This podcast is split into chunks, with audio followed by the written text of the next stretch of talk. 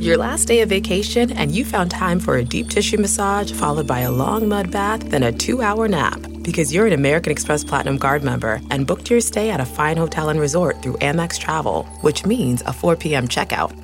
And those relaxing vacation vibes can keep going at the airport in the Centurion Lounge. Just a splash. Before you board the plane, back to reality. That's the powerful backing of American Express. See how to elevate your travel experiences at americanexpress.com slash with Amex. Terms apply. Do you ever feel like you're settling? For your foundation, that is.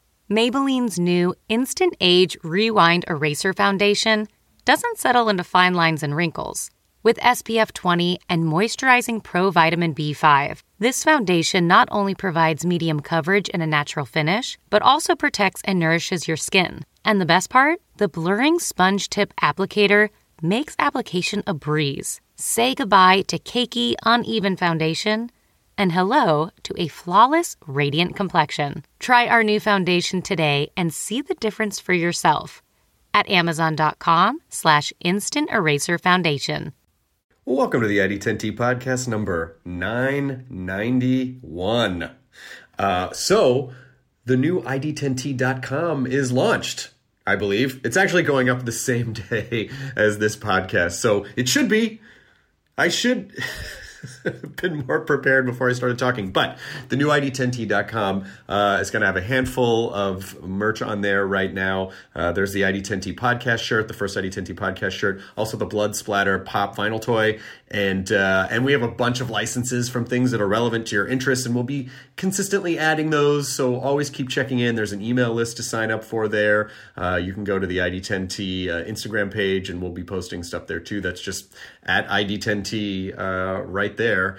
And uh, yeah, we're gonna have contests and all sorts of fun stuff. And so it's all it's all coming. But today is the I don't know the soft launch. I guess is what we're gonna be calling it. Oh, and also um, I'm gonna have stand up dates on there for me. Uh, finally, a place to post where I'm gonna be doing the stand ups like Phoenix, Arizona, March 28th through 30. And that one's a little confusing if you live in the Phoenix area because one night on the 28th, I'll be at a club called Stand Up Live, and the same owners have another club called Copper Blues, which is where I'll be the 20th and 9th and the 30th. So they're different ticket links. Um, hopefully, ID10T.com will be up and running by the time this posts, and you can see that there. Otherwise, um, just know that that's why it looks like I'm there one night on Thursday and then two nights on Friday and Saturday. So, uh, Phoenix, I will see you at one of those two venues, Stand Up Live or Copper Blues. And uh, then other dates will be on there too. Denver is in April, and um, Oxnard, and, uh, there's a, there's a bunch more. Nashville coming up in May. So uh, just keep checking back. And uh, if you have any suggestions for the site or whatever, uh, our email for the site is what are you looking at id10t.com. What are you looking at id10t.com? And the at is just the at symbol. It's not AT in the name. I know that's a little confusing, but if you see it on the site, it would make sense to you. Um, so that's that. And now let's talk about another email that you might have uh, have to send stuff to events at id10t.com to promote things that you are doing in the id10t community, like Chris with a K, who writes The Proton Pack with Chris and Tony, isn't just another pop culture podcast in an endless sea of pop culture podcasts. Well, actually, that's exactly what it is. From its derivative 8 bit MIDI intro song to the 80s movie homage show title, uh, enticing some semblance of nerd cred, the weekly show covers the latest news stories and reviews in genre television, movies, comic books, action figures, and video games. Hosts Chris and Tony reminisce about growing up in the 80s and 90s while spewing fan theories about their favorite geeky franchises and crapping on remakes and reboots that refuse to honor the source material. The Proton Pack is chock full of off the cuff theme songs songs and semi spot on impressions. And that's just Tony's contribution to the show. Chris is the golden voice that attempts to steer the podcast in a mostly coherent direction. Ah, I see this email was written by Chris.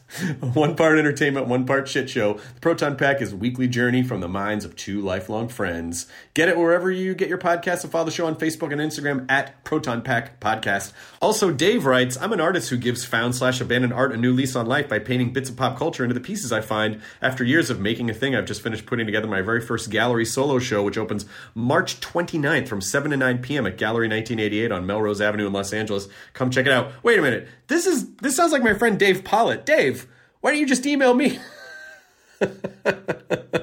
this is Dave Pollot's show. I've purchased Liddy and I have purchased so many pieces from Dave Pollot. He's a mad genius. who I have so many, so many wonderful pieces from him, and you should check him out. His show is called Second Chances. I I'm already going to probably go to this. Um, yeah, so Dave Pollot is uh, someone that you should look into. You could look at his Instagram, which is just Dave Pollot Art, uh, D A V E P O L L O T Art uh, on Instagram and be blown away. Thanks for emailing, Dave, and I'm excited to see your show.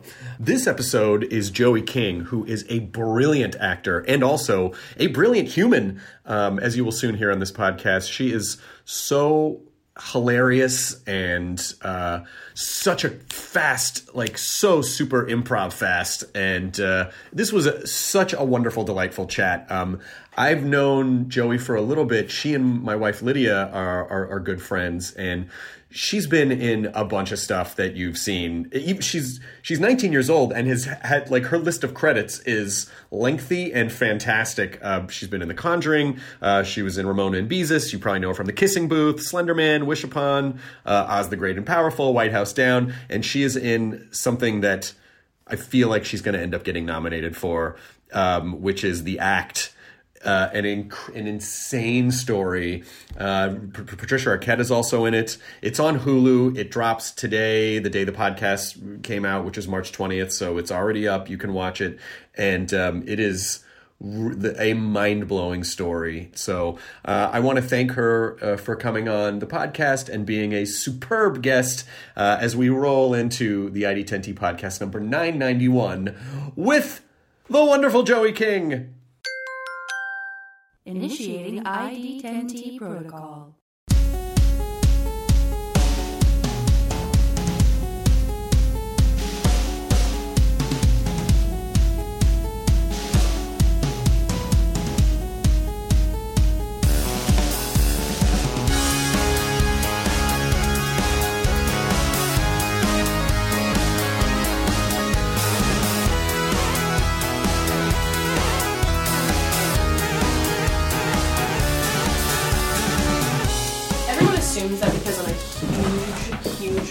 Fan, that I'm a huge Doctor Who fan. And you're not. I've never even seen an episode, but I can appreciate how amazing like the decor is on that. Well, it's kind of funny because uh, when I first um, started doing panels at Comic Con and stuff, and the first time I did one with Steven Moffat, who was the showrunner for Doctor Who at the time, I, I dropped this thing where I thought I was going to, I thought I was making a really clever statement, and it's not one that hasn't been said before. But I was like, "Well, isn't Doctor Who's sort of like Space Sherlock, isn't he?" And he goes, "No, not at all." And I go, "What?" And he said. Doctor Who has compassion for every living creature in the universe, and Sherlock is a working sociopath. Yeah. and I was like, oh my god, you're right. They're nothing They're alike at all. Except, except Sherlock has a beautiful soft spot for Watson and for um, what the hell is the landlord's name, Mrs. oh yes, Miss Miss Mrs. Bailey, Hudson. Mrs. Hudson Bailey, Hudson. Hudson, yep, yep, yep. Mrs. Hudson Bailey. If anyone fucks with Mrs. Hudson or Dr. Watson, Then they're gonna get it. they're gonna, they're gonna, they're done. All right, I gotta, I gotta turn that off. Okay, good. Now we're all good. Now we're, we're recording. What is that? So this came from um, uh, a comic book shop called Meltdown, where we used to have like a comedy theater and our original podcast studio. And then the after 25 years, it shut down. And this used to live on the roof on Sunset Boulevard across from Guitar Center. And um, I was able to get it. That is so I was able to get one of them. And then the floor was the floor of the green room. Oh my god! I did not even. know. This, Yeah. This it just keeps getting better. Yeah, right. Better. It's just endless. It's just an the endless. Japanese toilet screamed at me the minute I came in. You know, I put that I put that Japanese toilet in thinking like, oh, this will be great, and then I realized like, oh, people who aren't used to this, I'm gonna have to. It'll be weird. I'm like, okay, this toilet it opens. Yeah. You got to push the button. I wish you hadn't warned me. and I You just thought it was in, I haunted. like, Ooh, my butt's warm. What's happening? yeah, the seat heats. There's like a there's like a bidet water feature on it. Yeah, like see, I was a little scared to use that. it's fantastic. I didn't have a lot of time. Well, the cra- well, the crazy thing is that these those toilets are literally everywhere in Japan. Like any, just like a gas station bathroom has them, and for some reason in America, I don't understand, especially as obsessed as we are with convenience, Oh, I know. why we wouldn't want to have a robot toilet I've clean only, our backsides. I've only used one of those. I, I went I, I like went, went into a Ritz Carlton one time a couple of years ago. Very fancy. I yes, it was one of those things where you know it was a production paying for my room, not me. And I walked in, I saw that toilet, and I was like, "What is that?" it's the best. and I sat there for like forty-five minutes just pressing buttons. It Yep. was awesome. Yep. Yeah, I had a friend who, uh, like maybe 10 years ago, was redoing his house and he put a bidet in and uh, he's like, dude, it's the fucking best. And I'm like, really? And he goes, it's the fucking best. and uh, I was like, okay. I mean, I didn't really, you know, it's again, that's a very European thing that we haven't adopted was it over like here. was it a Japanese toilet? Was it like no, it was like a separate Okay, bidet. see that's weird. Yeah. Just a separate ass sink. like you are you are getting up yeah. from the toilet now Mm-hmm. yeah. and taking a few steps. Taking a few steps and then squatting over a, a squatting fountain. over. That's not convenient. No, that's not convenient at all. So, uh, several years ago, I discovered like, oh, I can just get a just like one robotic toilet that will do all of this. But it's too bad that you can't program it to talk. so if it comes in, you know, It's like, hi, Chris. hey, bud. Oh, oh no! Don't Oh, go. no. Oh, bud. here comes the fountain. No, No, stop, please. please. Oh, it's horrifying. so, how did you and Lydia, my my wife Lydia, first meet? Because she adores you. we met on Raya, and Oh, that, oh, I got it. Okay, good. Yeah, that makes sense. Um, no, I. You know what? I actually don't know the first time we met. I we both are very close to Jared. Jared Eng, who's the sweetest, Who's the best? coolest guy. best coolest guy ever and so we have met so many times through him and i think jaime too jaime king and Yep. kyle newman and i think she's she'd come to a couple mafia nights that i was at Oh, gotcha. and i was like this girl is so sweet and Yeah. cool and then we also know tyler like we have so many mutual people Yeah. and so every time we see each other we're like bitch, I love you. and then I was walking down the street a couple of months ago, and I was like walking at this crosswalk, and I look over at the people who are like lined up, stopped just because of a red light. You know, mm-hmm. they're like wanting to hit me, but they're not. And your wife was sitting there with like just right there in this car, and I was like.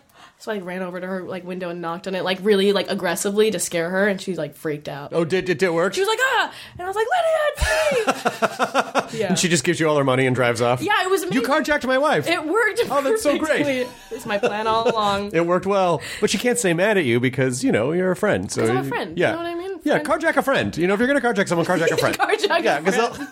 It's like there's got they got to make a new like GTA Grand Theft Auto version of like where you carjack your friend. yeah, yeah, friend carjacks. Yeah, where you just pretty fun. That would be really good. Are you play? Do you play games? I did. I did. I used to play a lot of games. I used to like. Well, I used to play a lot, a lot of Sims, more Mm-hmm. than I care to admit. Like I would spend eight hours on the computer, just like making a family, decorating the home, like having them drive to school. It was so. Pathetic. Don't. I mean, we Lydia and I. I can't tell you how many hours I threw away on Animal Crossing, which is basically like a. It's a similar type of a game. I don't know that one. Animal Crossing will eat up a lot of your life, and it's great. But you basically you show up at this town, you're the mayor of this town, and there's all these adorable animals, and you basically just run the town, and you build a house, and you can build a bigger house, and you can set up all these businesses, and you go fishing, and you pick plant flowers, and you. I mean, it's it's And you, such. Lydia, you guys are so cute together. Like Well, that. I, I, fu- I, I kind of fucked her over on that because when we were dating, I was playing it on the 3DS. Right. And she was like, "What are you playing?" which, by the way, the best thing ever. it's great. Well, now I have the Switch. The 3DS is great, have but the Switch, but the. Switch, the Switch I like better. and but Mario Kart on the Switch. but and so I had I had the 3DS and um and she's like, "What are you playing?" I'm like, "I'm playing this game called Animal Crossing." So for Christmas that year, which was only a month, like a month after we started dating, month and a half, um, I got her a 3DS and Animal Crossing, and boy, did she jump in fat, like just instantly, like. It from that point on, her face was just like we'd be in bed and we both just have our face in the 3DS, like, oh, did you get this thing? Oh, did you get that? Oh, I got this fish. Oh, I caught a coelacanth. You know, and, that, like a, month in, you're like, this is the one. That's like that's yeah. how you know. And then and then a couple years later, I got her the Switch, and then that, and then she, you know, like completely got enveloped in that. So you know, amazing. it's been it's been pretty great. it's been so pretty good. great. And you also mentioned Jaime King, who somehow is the epicenter of every friend group in Los Angeles. Every single one. Yeah. I don't know how, but she's amazing. That woman is so full of love and She's like, "Let me give it to wonderfulness. everybody." She's the best. I know. She's the best. But you, you know, what are you like? Twenty? 19. You're nineteen. Yes. So how does a 19 year old navigate? I know how an older person like myself navigates uh, Ho- Hollywood, which is we just don't go out a lot. But how does a na- Same. how does a 19 year old navigate all the craziness and the sceniness and the grossness? Well, you know, I think I think the the the what's been so helpful for me is like I well, first of all, I grew up in LA. Like I was born here. Oh, okay. I was born and raised in a town called Simi Valley. Of course. So you know, Simi Just a little Simi Valley, Just little nod. little little nod to Simi. Every single cop lives in America. um, but Simi, I grew up there, and um, I moved into the city when I was like 16 years old or something. But I think that because I've been in it for so long. And I've been like pretty much like steadily like going away and shooting and stuff since I was like 11. Yep.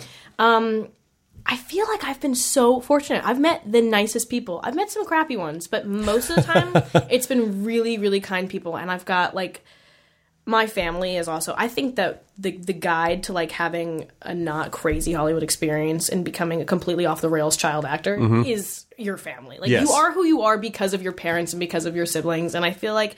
A lot of the time, people enable, people indulge, and they, you know, forget that you can say no to your own family. Right. And so the fact that my my mom especially has always been very much like she does not she's like no bullshit Nice. and i feel very like lucky because i've never i've never like gotten wrapped up in like a crazy and i never like wanted to you know what i mean i feel like i get to do so many adult things i've gotten to for so long and i've met some like lovely people doing it i've never felt the need to like become like a fucking you know That's good. also, my mom's drug talk to me was the greatest thing in the world. My mom's drug talk was, okay, listen up.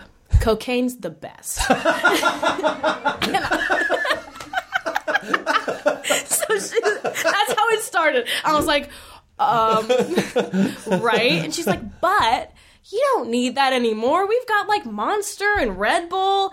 And I'm like, Mom, those are so not the same thing as cocaine. She's like, How would you know? Have you done as much cocaine as I have? Fair point. And I was like, how much cocaine did you do? She's like, I used to do cocaine a lot. And I was like, Jesus Christ, mom. So yeah, so that was my drug talk. And I, honestly, since then, I've I've never really felt the need to try cocaine. I just chug fucking three Red Bulls and I'm good to go. God, that there's a there's a subtle reverse psychology brilliance to that. It's so brilliant. Like rather than sitting your kid down and going, "It's the worst. Don't you ever do it," Exactly. and then a kid's gonna go, "Fuck, I gotta try that." Exactly. That's her whole tactic of parenting was like that with drinking, with like w- weed was so funny. She was like, "I know you're gonna do it. Like I'm, I can't say don't do it." So Right. she's like, "So uh, just be careful, I guess." she's like, and she goes, "Also, just know that I hate it. Made me paranoid, but who knows?" I was like, You gotta oh. find your you gotta find your own way. Right, and then I was like, "D- I- "Do I even like that?"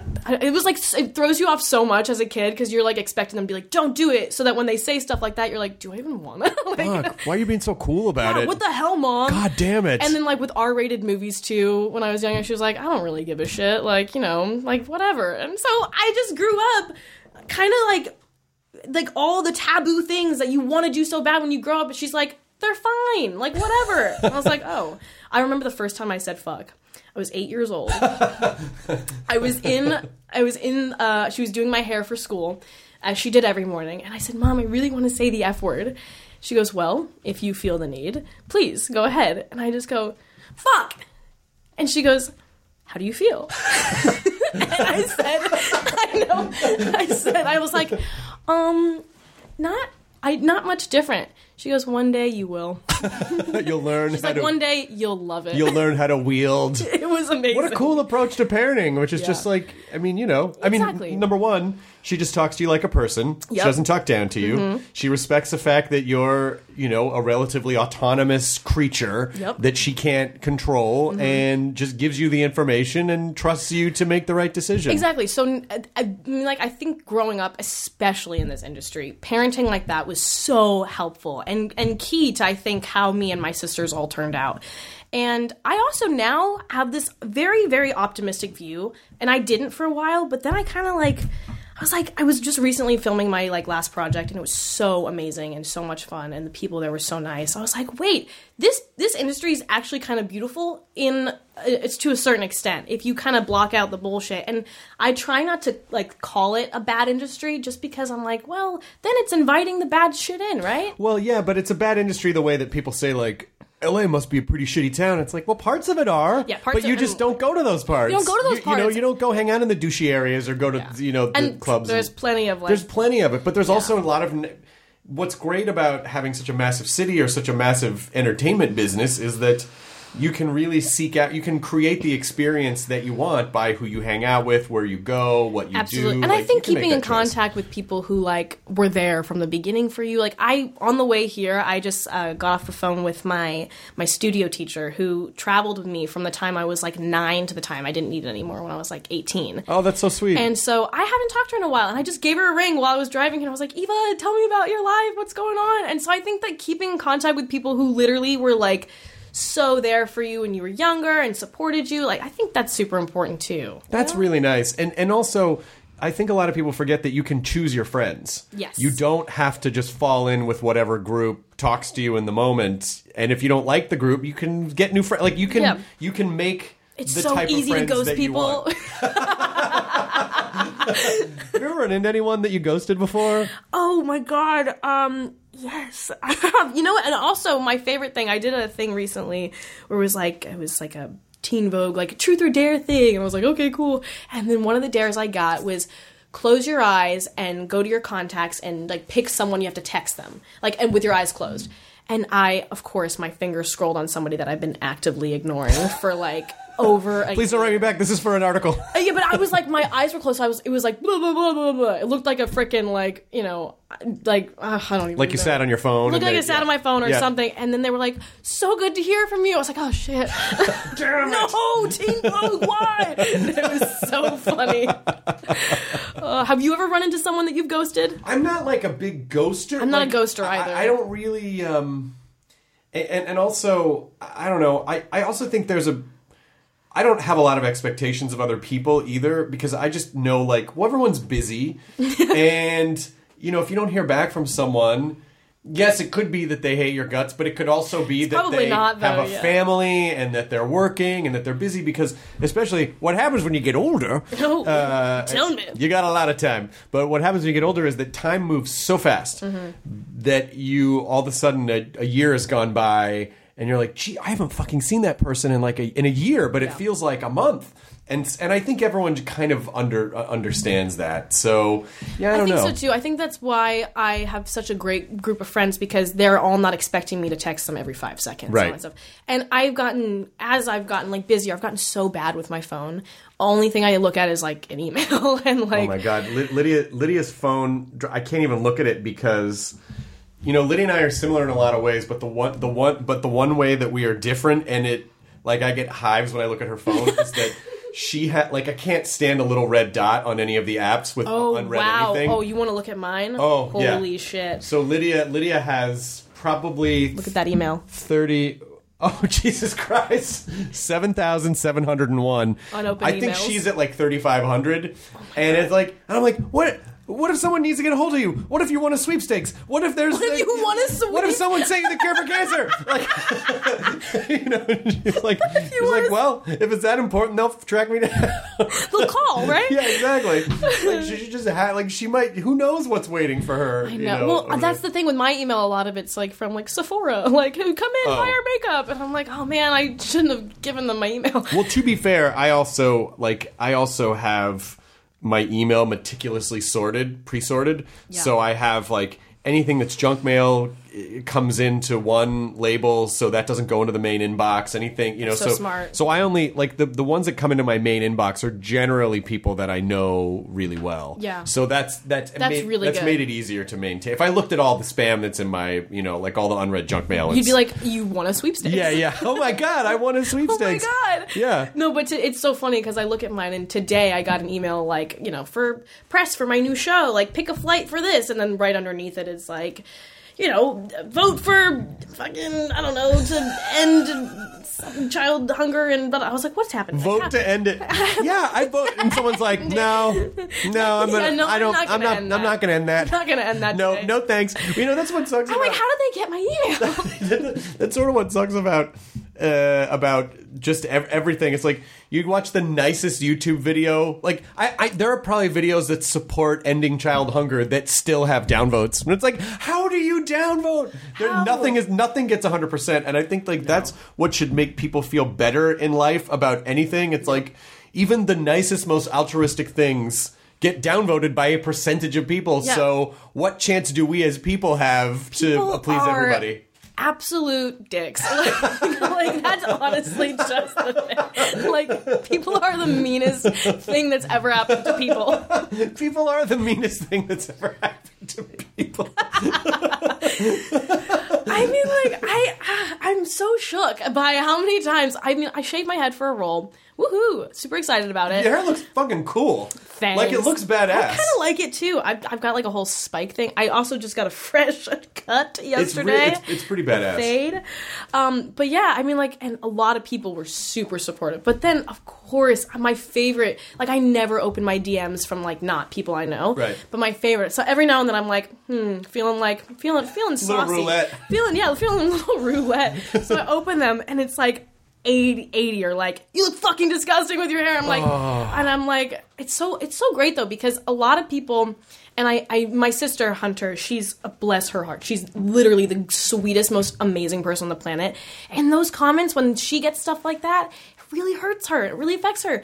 I don't know what i maybe i'm a sociopath but when i read those things i'm like oh cool like Oh, that's that's great. no part of me like it doesn't register at all so i'm like super thankful for that because i like my hair you know what i mean Well, that as long as uh, as long as you, like, it's someone, uh, a friend of my mom's uh, gave me some really good advice once, where we were just sort of talking just about this this, this kind of thing. It was just like, oh, why are there so many crazy people in the world? Yeah. And she said, and uh, and she said, you know, I'm not really ever bothered by anything because she said I like not in an arrogant way. She just said I like me, and and that's all that matters. It's like it doesn't matter. So sweet. And it, I was like, oh, it, it made so much sense because I I drone on and on about how people who are searching for happiness with external things, whether it be money or fame or sex or drugs or whatever it is, that's never going to make you ha- Yeah. like pleasure isn't happiness. No. But I realize that what the core of it is just like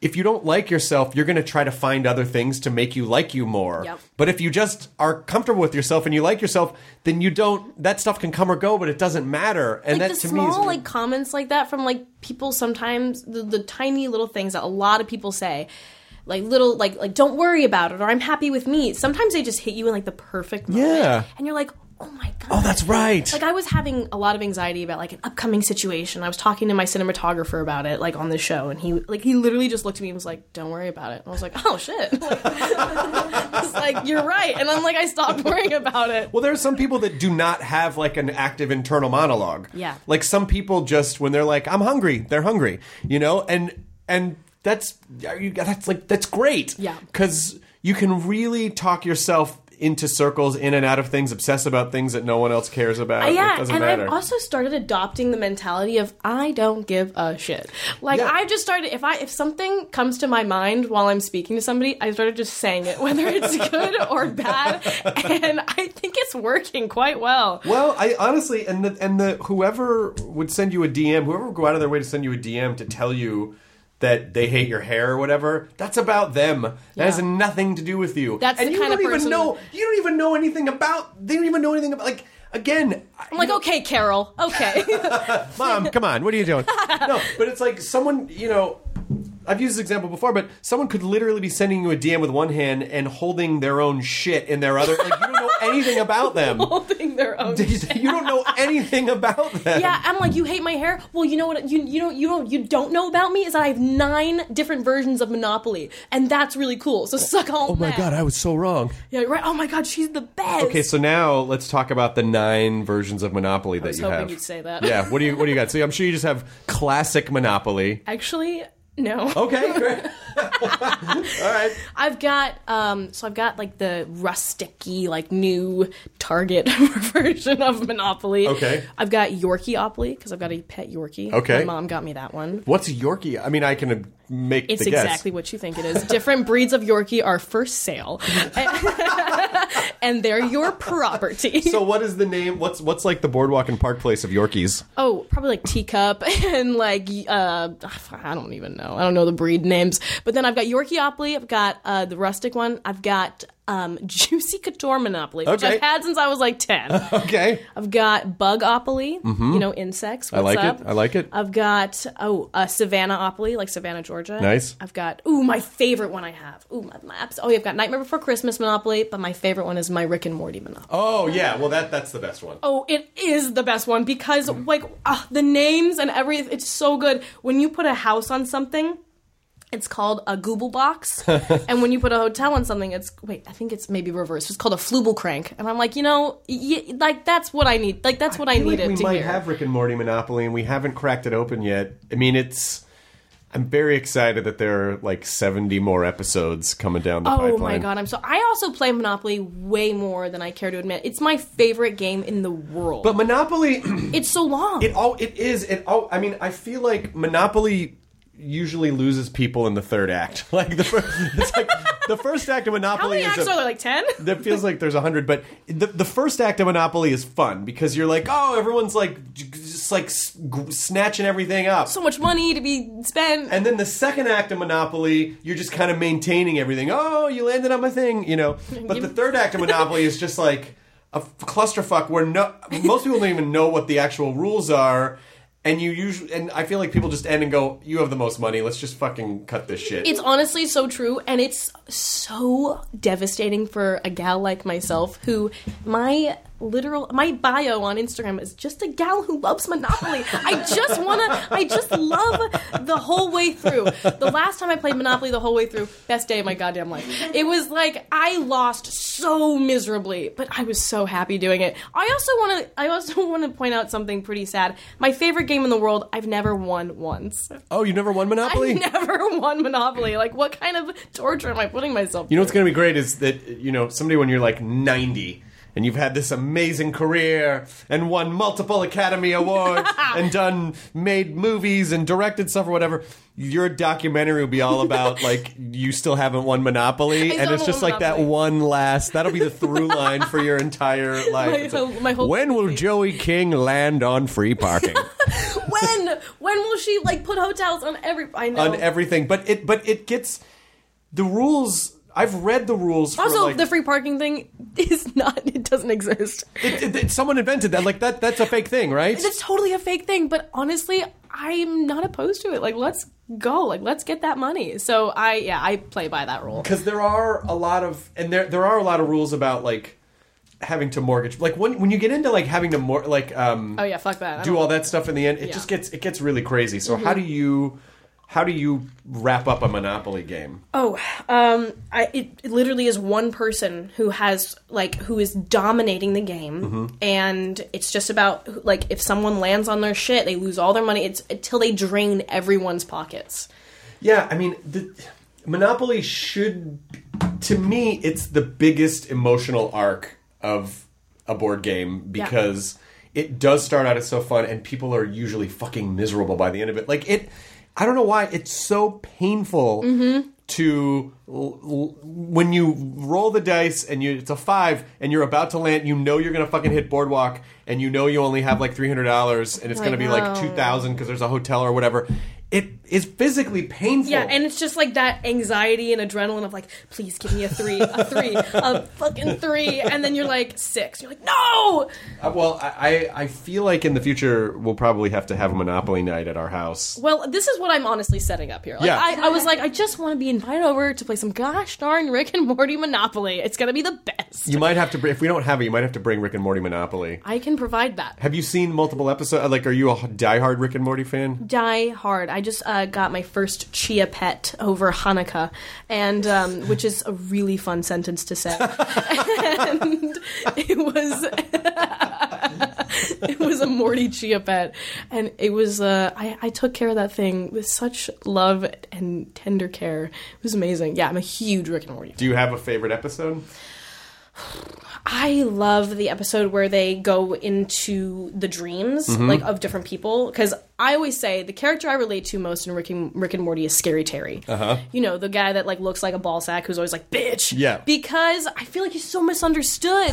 he's such a confident like scary guy on the outside, but on the inside he's just a real big softy who was Mm-hmm. kind of bullied in school and just like you know he just he's just wants to you know assert confidence in in his life and you know what i love that guy Yeah. so so that episode is one of my favorites what's your favorite I think I probably leaned. I mean, there are a lot of good ones. are you gonna go with intergalactic cable television I'm not going to go with intergalactic cable television, although that is. I mean, everyone uh, wants to know where a plumbus comes from.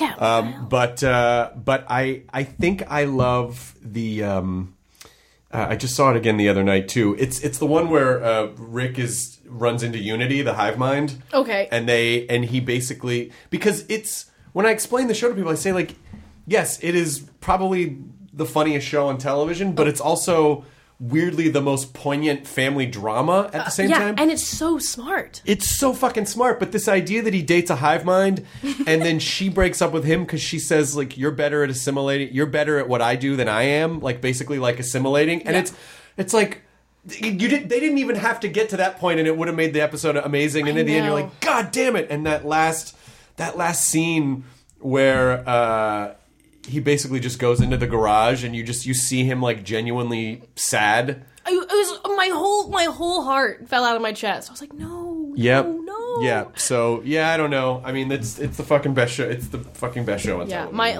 my my pillowcases on my bed are Rick and Morty. Like, I, Oh, that's it's, great. It's a bit. It's like a, it's a bit of an issue. I love it so much. Lydia has one of those like round Rick pillows on one of our couches too. Yes. It's just like the Rick head. It's Yeah. like, oh, it's so good. And I like, oh yeah, last night to bed I wore my Rick and Morty PJ bottoms. Like honestly, it's like it's never. I realize how much merch I have as I'm sitting here, and I'm like, oh my god. Yeah, and and it, you know, it's one of those shows that you, it's. I love shows that on paper, if you just read it, you're like, how does this gonna work? And it fucking worked. Like Baskets is another show like that. If you've never seen that, Zach. Galifianakis' show. Okay. On paper, the show shouldn't work, Yeah. and it is a stunning. The performances are amazing. The story, but on paper, it's like he plays like a basically a failed clown, Mm-hmm. and his and he also plays his brother, who's this really very big character, and their mother is played by Louie Anderson. Okay. and it and on paper none of it should work, and it is it's brilliant because everyone in the show is brilliant. The writing's amazing, and it's so well done.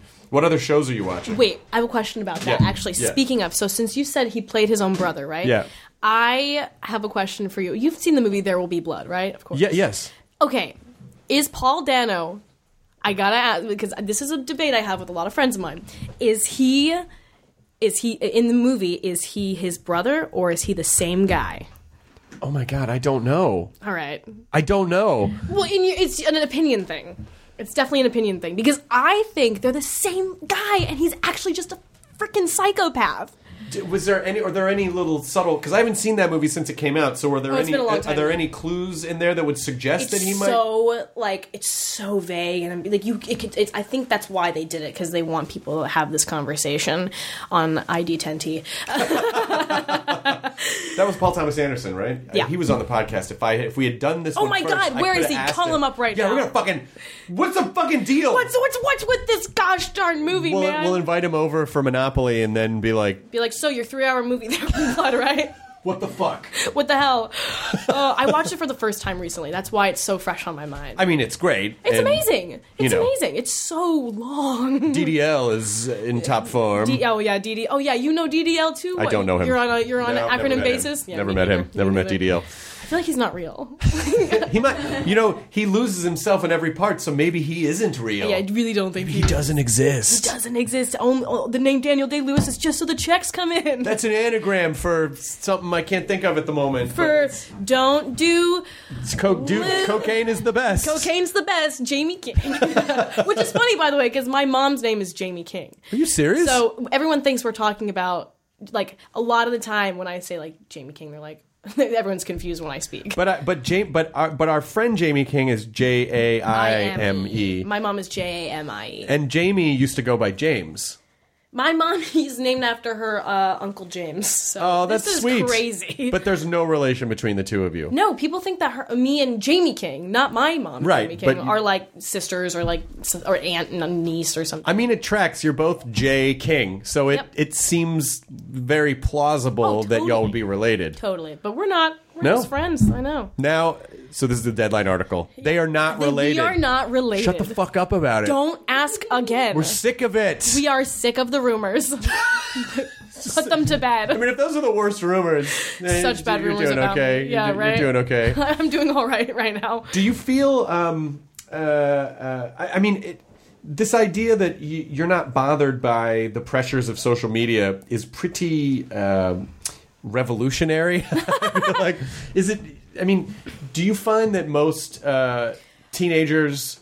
Are wrecked by social media, or because they grew up with it, is it just sort of a part of like ah, you know, it's a, it's just a thing. I think it can it can get pretty unhealthy. I think for me, there are times when I catch myself like worrying about it and like what I'm posting, and then I'm like, oh wait, that's right, don't do that. Right, right, right, right. But I mean, I think that what is I've been very lucky because I haven't had a lot of like I am just now like after the kissing booth came out like that's kind of when like my social media numbers like spiked and people started like caring about a lot of things I was doing not just in my career but in my personal life. Mm-hmm. and that was a big adjustment. I was like oh oh my goodness okay. And like a lot of people really care about my relationships and like I'm like oh god why do you guys care so much? Oh I don't even care that much.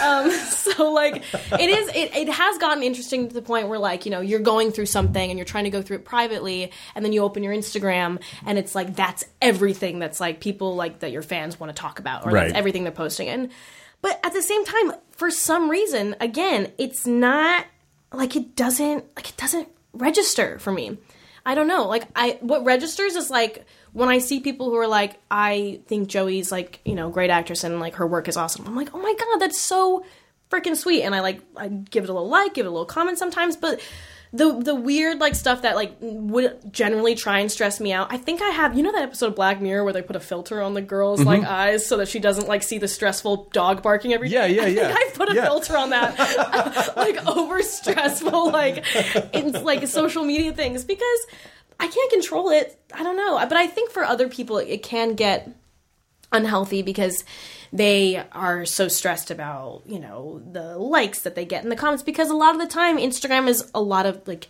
it's kind of for a certain group of people it's all they have Mm-hmm. and for me when i go on instagram a lot of time i'm like hey check out my work coming out like Right. and i'm like super excited to share it with people because i know that they can you know go off of instagram and go see something that like i'm super proud of Right. and i think it's hard when people just really put their whole identity into like instagram um, which i think happens a lot Mm-hmm. It's I, easy to do because it feels.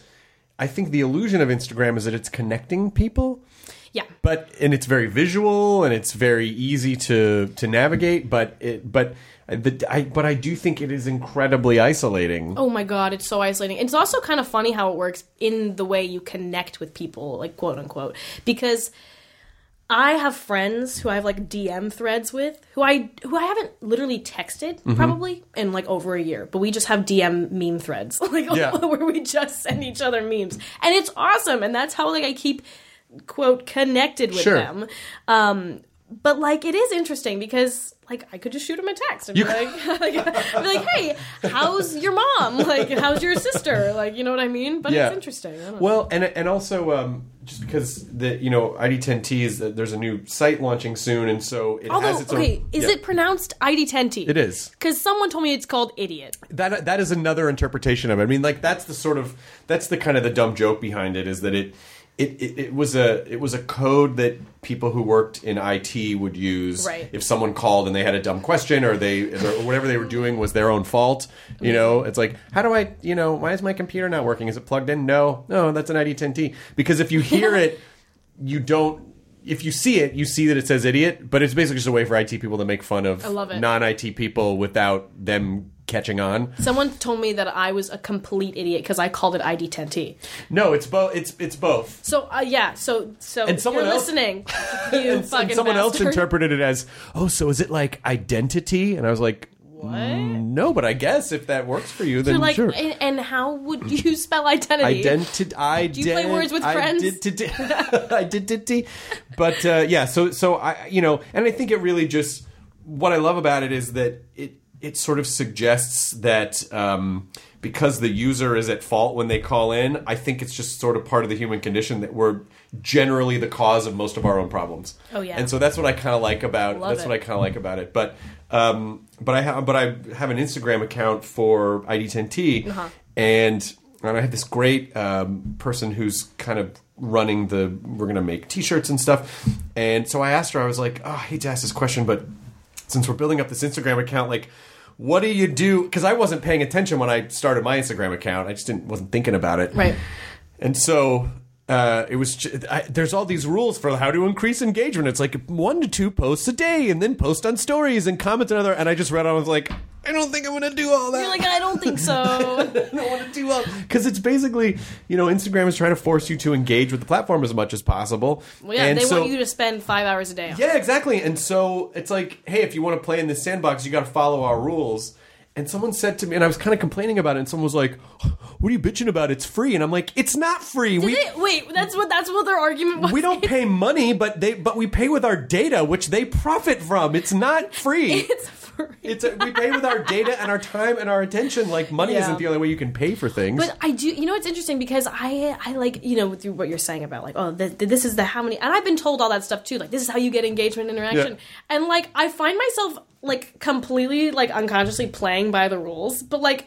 Kind of just because I am a young lady, I really enjoy Instagram, and um, so like I always find myself like posting on stories and like doing all this stuff because I'm always like, there's so many fun things to put up. Well, I'm that's like, good. I mean, that that's that's the best way to use it because you like it and because you're excited, like but it, not yeah. because you need it for your identity. my identity. Your no. identity. No, I don't. I don't think I. I mean, one of my fa- my favorite thing in the world, not because not, not in like the sense of I feel safe while doing it, is flying Mm-hmm. because uh, it's like I don't do the Wi-Fi on the plane thing. Oh. so I just completely don't have anything. Like no matter how long a flight is, like I just flew back from Italy and it was like twelve hours, and I was just like, Where'd you go in Italy?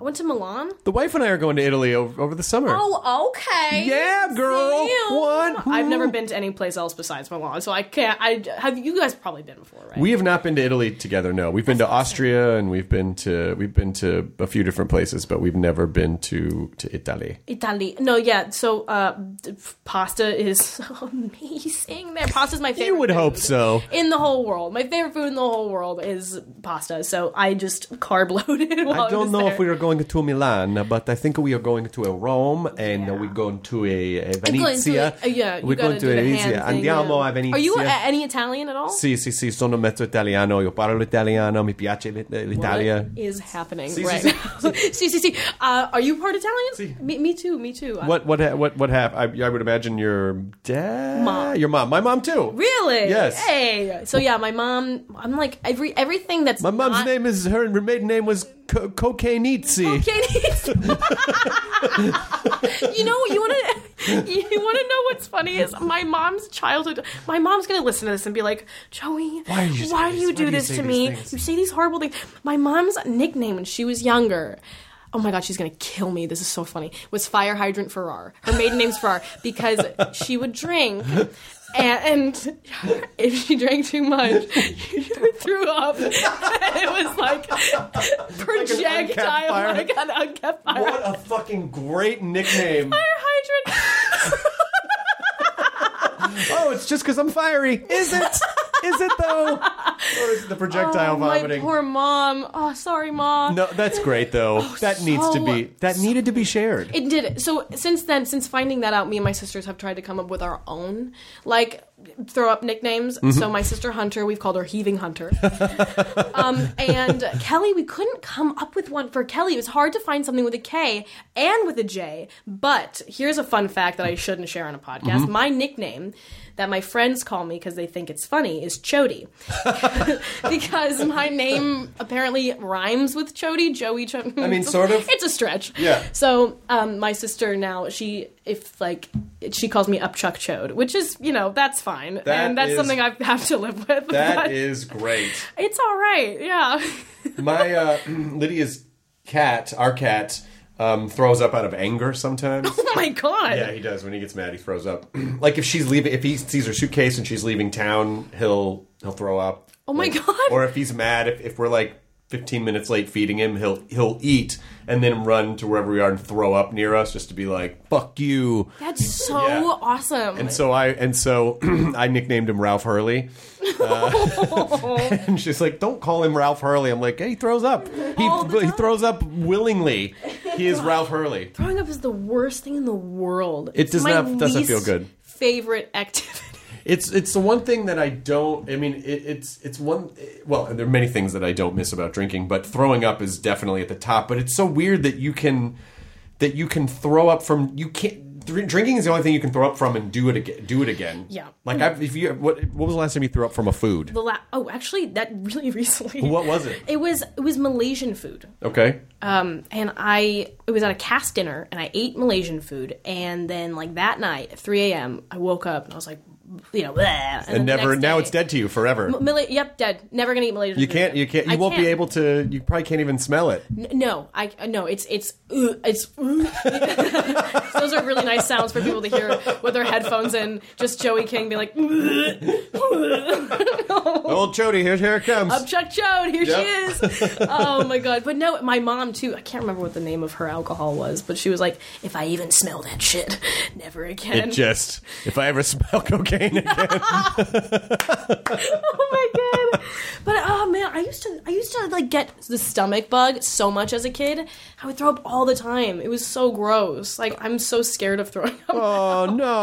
I know. But yeah, I, Lydia does not like. She doesn't really like. She had. We think she had like a mild food poisoning a couple days ago. She's one of those people who will not throw up. No, She is one of like, those people. Swallows. yeah, she's down. one of those people. She just won't. She was like, I probably should throw up, but I can't. No, I get So- it. It's you have to mentally like work yourself up to get there because if you're, it takes a lot of courage to be like, I'm gonna literally put myself through the worst thing that I can imagine right now. Well, yeah, because you do it, and then your entire body chips in to make it happen. Chips in. it's so true. and then, then you're like, ooh, throw up, and then you throw up more. It's so true. It's the grossest shit ever. Oh my god. yeah, Ugh. I think I would, I would, way, I would way rather have diarrhea than throw up. Oh, oh, oh, yeah. By a lot. Oh, by like by so much. I mean, listen, it, n- neither is fun. No. But you know what my favorite thing was? What? One time I got so sick, Here we go. it was coming out of both ends. Nice. Welcome to me. That is. Fa- uh, I was in Africa and I had the water. And I didn't mean to because I was told don't drink the water there, don't drink the water, drink bottled yeah. water. Yeah, Well, anywhere you travel, you have to be careful because your body, like if you're doesn't drinking it's not local water, to because yeah. you're not used to well, whatever here's the what local I did. bacteria is. I just drank bottled water, but then I got like a what maybe like a Coke one time, and I was like, "Can I have some ice?" Mm-hmm. oh, there you go. Joey. Ice is water, Joey. Ice is just really cold water. Really, really cold water. That was it. For three days, I was like literally on the floor, like of my hotel room, just being like, "I think I'm gonna die here." oh no. Yeah. Oh God, it was horrible. Anyway, people probably don't want to hear about that. yeah, I get it. Well, it's just it's that thing like when it's was coming out both ends. Do you like do you swap places or do you are you just like throwing you know just It's like, so like trash can toilet. Yeah. You know what I mean? and it's honestly it's as much as it's miserable, part of you's like I was like I was almost impressed. I was like this is a lot of bodily functions. I didn't know I had all of this stuff in me. I didn't know I've had this energy. I didn't know my body was capable of so much expelling. Life is beautiful It- it- in all its forms. Well, I want to know. I would. I want to ask you before some good. I, I thought it'd be. I want to open our um, Instagram accounts and Okay. find out some good follows. Okay, good. So just some like good, good offbeat follows, and I'll, I'll throw out a few Okay. as well. So who who do you, what, what what do you like? Oh man, I love meme pages. I'm a big meme fan. I don't follow like any comedy accounts. That's so bizarre to me. I feel like you maybe maybe maybe because you're so freaking funny, you're like I don't want to see this. That's every what it day." is. I'm just so I get enough comedy. That's right. Daily. Uh, Cardi B's a good follow. okay, you like Cardi B? All right. She's an amazing follow. What about you? Um, I'm okay. So I'm following. th- There, I'm following a hashtag. Well, first of all, Castles of Scotland is a great What? Look at this castle. Oh my god! See? you guys, you should see this castle. You hear it, you and can then you- hear. You can only hear how cool this Castles of castle is. Scotland, and then you get the whole history of the castle. You sit down and you read a six-page essay caption. I'm in my 40s. Hey, no judgment. I'm just asking the question. Yes. Um, my favorite account to follow though is the Dodo. They post animal rescue videos. Oh my gosh. It is the most pure thing I've ever seen in my whole life. I cry and cry and cry like Oh my oh, it is so beautiful. And they just dm'd me recently. They're like thanks for all the support. We see you always like our stuff. I'm like you guys know i you, exist. Then you might like to follow my friend Whitney Cummings, who Oh, I love Whitney. rescues tons of animals Oh and posts amazing videos with like pigs she fosters and Oh horses she works with, and yeah, that's so sweet yeah, she's she, she's amazing. i love that. Um, let's see, what else do I have here? I also have um, i have a lot of animal animals doing things. Oh man. I follow an antique store called uh, R, uh, Re Antiques, R E Antiques. R- really Yeah, they're in uh, Rhode Island, and they and if you like if you like antiques, this is a good place This to get is the antiques place for me. Yeah, I I love antiques. I do. I I like to go um, vintage shopping when I'm in different states. yes, They're they've got the best vintage stores ever. and also a lot of states are less expensive than the ones that are here So, in Los Angeles. Recently, for for Hanukkah slash Christmas, because I do both, um, for my grandma, and I I mean I hope Brad Pitt never listens to this, and if he You're does, probably fine. I'm probably fine, uh, and. uh yeah, it's because I mean, still want to work with that guy one day. there Yeah, was yeah. this, there was this um like cover of him from like 1991 on like Playboy, where they like got like unfortunate like like, like there was like nude photos of Brad Pitt in Mm-hmm. this magazine, and so like it was vintage, it was like encased, and I was like, that's what I'm gonna get my grandma. for Hanukkah. is this like dong in it and stuff? that's that's yep yep. Oh, wow. Yep. So I got that for my grandma for Hanukkah. It was so funny. She smacked me, um, and then proceeded to be like like looking at it for like an hour. Of course. like at, at the table. Well, she had to just like do the theatrical thing of like, oh, you shouldn't have done this." Oh this. yeah, but, oy vey, why'd you do that? And but then, like, secretly, like, me, like here we go. Yeah, literally, it was so funny. It is But happening. that was that was from a vintage store in Georgia. And That like, is fantastic. God, Georgia. Like, I don't know if this is going to be as meaningful to you because of, uh, I assume you were probably born in 2000, 2001. No, ninety nine. 99. Oh, you were 90s, baby. I made it. You made it. Um, but uh, for Gen Xers, there's one that's Saturday underscore morning cartoons. Oh. and it's just like old nostalgic, Like, like, the newspaper cartoons. Well, it's no, it's no, no. It's like '80s like cartoon intros, like the old Spider-Man show Oh or the old Super Friends, or just like you know Sid and Marty Krofft or whatever. So it's uh, that's a fun one. That's amazing. I Saturday underscore cartoons. Saturday underscore morning cartoons. Morning cartoons. Yeah. Okay, amazing. Okay, I'm trying to. Oh, I follow all the Queer Eye guys. Oh yeah. Oh great. Those guys are amazing. Mm-hmm. I love that show. I love that show so much. You know, I loved. I haven't seen. I'm disappointed to say that I haven't seen the reboot of the show. I worshipped the original version. You, of the that is show. so cool. I've never met someone who says that. Really? Yeah, I fucking loved that show. That is so funny. Yeah. No one that I've met has been like, "Oh yeah, I loved the original." Haven't seen that. That's so cool. I just haven't seen. You know what? And it's not.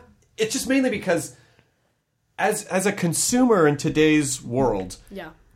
Everyone is behind on something because it's just impossible. You'd it would have to be your job to watch all of oh, television. Oh I am so stressed whenever people try to talk to me about stuff like about that. I'm like, I am so behind, and I'm also like, I try to read some like books too, Mm-hmm. and then so I'm reading books that people are recommending me. Then this person's like, you got to watch this, this, this, and this. I'm like, I can barely make it through my day with, with like time for a shower. Uh, so yeah, I, I feel so so behind. But I started watching Pen 15 on Hulu. oh, how is it? It's really funny, and everyone's like, "You gotta watch, you gotta like support, like get on that and watch it." And because like my new show's on Hulu, and I'm like, "Oh yeah, gonna get, gonna gonna get on that Hulu grind." But this show is so funny. It is so so funny. Pen 15. Okay, so is- Pen fifteen is a recommendation. It's really good. It's really really funny. I follow a lot of surreal art accounts, like this one, uh, Bizarre Doctor. which is just like Oh really my god, I love stuff. I'm gonna go follow that right now. That is actually that looks so cool. I love stuff like that. I also love those satisfying video ones. like, Oh yeah. where people like paint stuff around a cake. I don't know. Yep, yep. Yeah, I get a lot of those recommendations. I just followed. Oh no! Oh, the first one's awful though. The first one on Bizarre Doctor is awful. It's a woman with beehive holes on her face with bees on it. Yeah. This is upsetting to me because have you heard of the condition trypophobia? no. It's not a condition. It's more of like a people like it's a phobia. It's a phobia. Uh, trypophobia is when you have like an aversion and like cringy thing to like little holes in pictures. Oh wow, what a specific. Do you Oh. ha- is that your thing? I don't like it at all. I have a few things. I have I don't like little holes on skin. Okay. And then um, there's I have a word and I can't even say it. It's like my it's like what's your least favorite word in the world that makes you like cringe and you're grossed out every time you hear it? Oh it? my gosh. Um um I don't know if I have I I can't nothing comes to mind. Nothing comes to mind right now. That's Like, amazing. that that you know, can't- keep it that way because you're gonna live your life peacefully.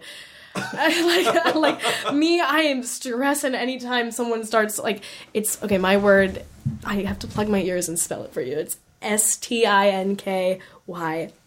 You don't like that word? I, I thought you were gonna say it. No, I'm not going to say it oh, because Oh my it, god, Whew, that word is literally the worst. I think that's the grossest word that's ever existed. I I dated a girl in college who had a similar reaction to the word moist. Oh, that word. She could not stand the word Everyone, moist. I don't know why. Everyone hates that word. Like moist, moist, moist, moist, moist. I don't care. Like that word's fine. Like whatever. You know, you're talking about a moist pound cake. Calm down. But if you talk about a S word pound cake, S word. Oh God. Oh, oh no, We're back to throw up noises. Did something happen that, ju- or is just that word, just, that that it collection of sounds- syllables? It sounds like it smells. I can. It's so so gross. And if I'm annoying my mom or like my sisters, they'll just start saying it rapid fire, and and like I'll like start tearing up. Like, Oh, that's too bad. Okay, so do, so now people know your kryptonite is that word. Yeah, why did I say that publicly? Like, who am I? What am I doing to myself? There is an incredible artist um, who has an account called Jenny Bird Art. Oh, I've heard of her. Her painting is stunning. Let me see. Let me see. I've got to. I've got to get on this train. Uh, you've got to follow. Um, let's see. Let me see.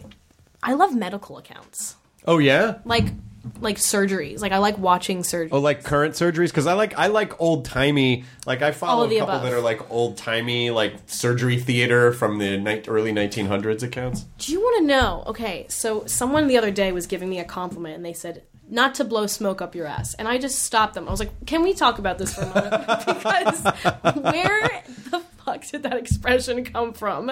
Like, what does that mean? Why does that mean complimenting someone? We're gonna find out No, right now. I looked it okay, good. What is it? this is insane. So it's a real thing. It's, it's, so back in the day when like lobotomies existed, Sure. people, if they were drowning, would get there was like this device where you would like blow smoke up someone's ass because it was like thought to revive someone and get the water out of their What lungs. kind of smoke? Just smoke? I don't right like huh so I was like this is so interesting and so they obviously stopped the practice because it doesn't fucking work Right. and so but yeah no there used to be like this device where you blow smoke up your ass hanging by like major waterways always because in case someone started drowning and that suddenly in I don't know where in the timeline of life became a, a, another name for a compliment Yeah, that is really strange. what a failed medical practice. Well, you know something that uh, something that is real is that uh, people can have coke blown up their ass. so the next time, just go not to blow coke up your ass, Not to- but uh, that was a really great job you did back there. And the next time I'm blowing smoke up someone's ass, I'm gonna go, not to compliment you. I don't mean to go. I don't mean to compliment. Ah, that's genius. That's really funny.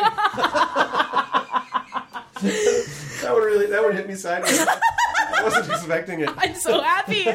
Oh my god. Like, what kind of practice is that? And how did it become that name? I don't know. It's not. A, it's not. None of it's acceptable though. None of No, it's and, acceptable. like, I- and how many times did they have to?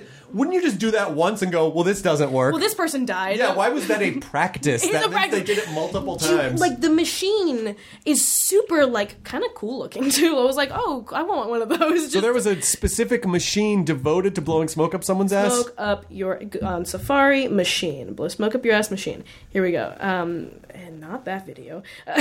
Now that now that machine is called Instagram. That is the machine that is designed to blow that. smoke up your ass. Look at that thing. It Oh my god! It looks like a fireplace. like, yeah, Um, like a vintage clock thing. Yeah, but, but there's but there's a fireplace, uh, one of those fireplace pumps, like Uh-huh. those old timey fireplace pumps, which I guess would be the smoke blowing. I also love the word old timey, like Oh. that. Like it's so funny. And then this just looks like an old, like old car oil can. Yeah, like this is a, there's a full medical kit in there. Yeah, like it's oh yeah, and the articles when doctors literally blew smoke up your arse. I love the word arse. I feel like I need to have that in this studio. Doesn't it look like that would fit in Here's here? an old timey drawing um, in a Oh, there it is. Okay, so um, this is an old timey like ink drawing of someone lying on their side, uh, a doctor with the little ribbon in the ponytail holding the person's shoulder.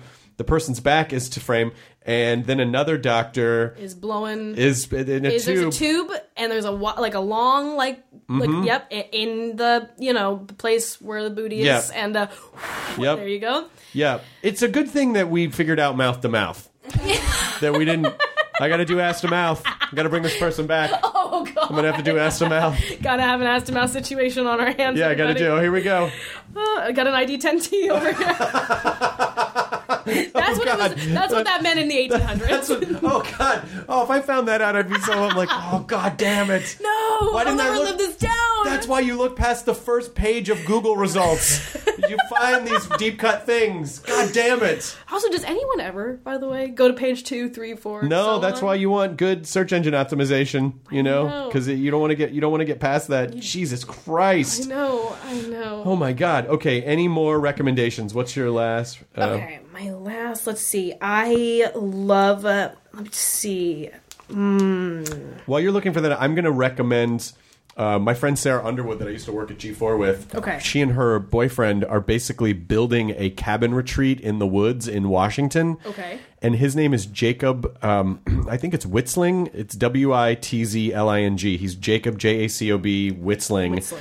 And his design is that they're together. Like he builds cabins, Uh-huh. and their design aesthetic is fucking stunning.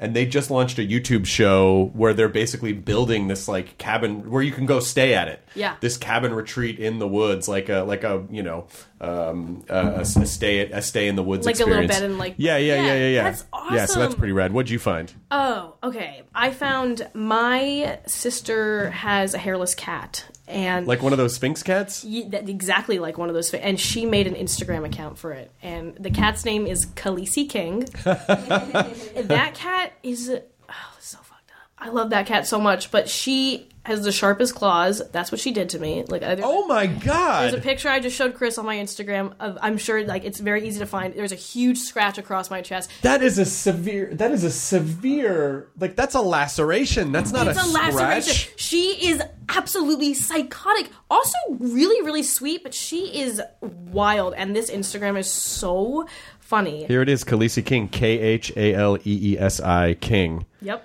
Now the cat. Look, my mom has a fucking cat like that. That is that is so sweet because you know my mom, all my all her animals are rescues, and my mom's so maternal that I'm like, mom, this cat is a monster, and she's like, it's not her fault. She wasn't taught.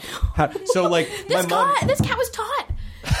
this cat was taught, but this cat is crazy. I I swear it's so uh, alarming when at 4 a.m. I am dead asleep, and then I hear, and my door handle is opening, and it's the cat who can open doors like she's got fucking. and it's also the most spooky looking cat of cats. It's just it's literally inside out. Yeah, yeah, it does. They look inside. It's naked. it's like if you take a cat, you flip it inside out, and then you make it feel like a peach. yeah, And like,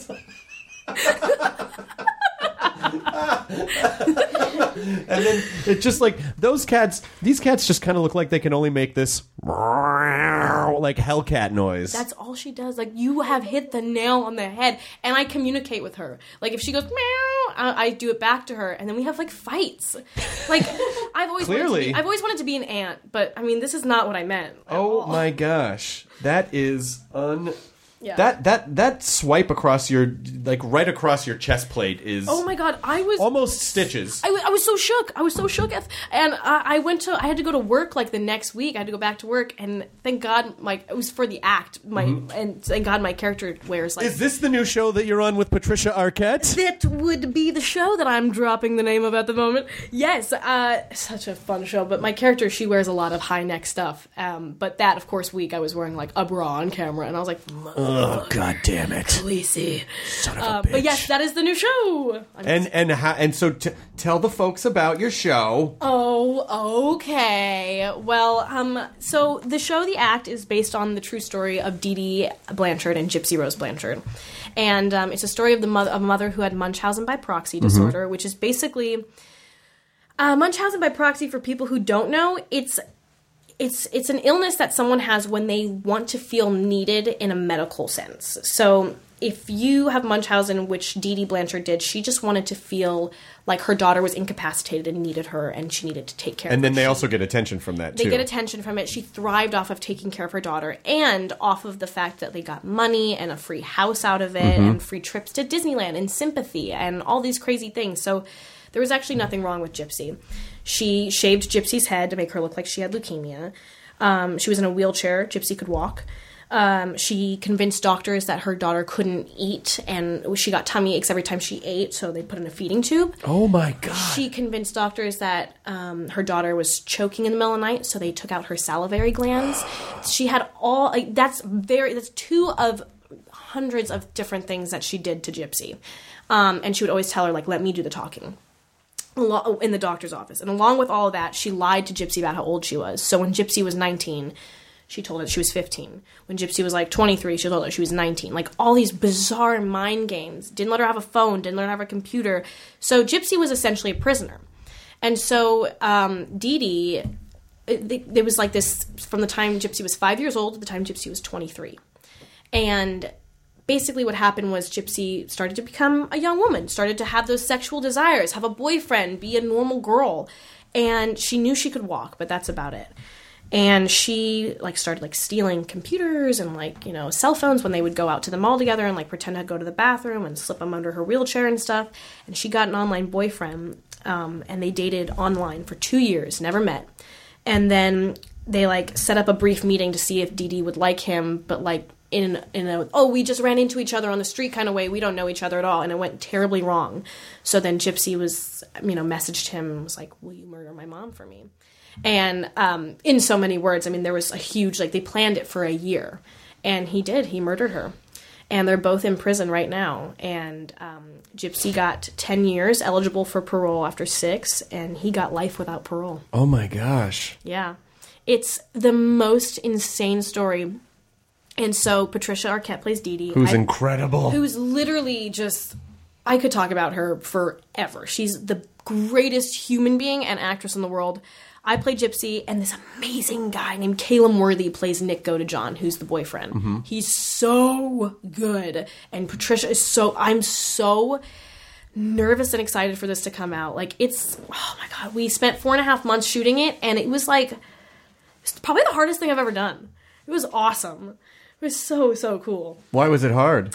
I think that when I mean it was awesome because I've I mean as an actor it's so it feels weird to say this because it is someone's real life and it has affected them in such a horrible way but as an actor a role like that is something you could only dream of you know what I mean? Mm-hmm. Something where you get to completely lose all vanity transform yourself completely shave your head wear fake teeth do a high because Gypsy had a very bizarre octave that she spoke in mm-hmm. very high pitched and to be able to completely transform myself and like lose any trace of myself or just forget everything I thought I knew about acting, I thought I knew about like whatever, and just dive in completely. It was so I felt so vulnerable and I was so like nervous about it. But working with Patricia, literally, like it was the most amazing, like collaborative thing that could have ever happened. What an amazing case too, because it's he got life, but was there no consideration of the fact that the I mean not that they should have killed her, but was there uh, no consideration of the fact that she basically had imprisoned her daughter under false pretenses for so long? So she was going to get life,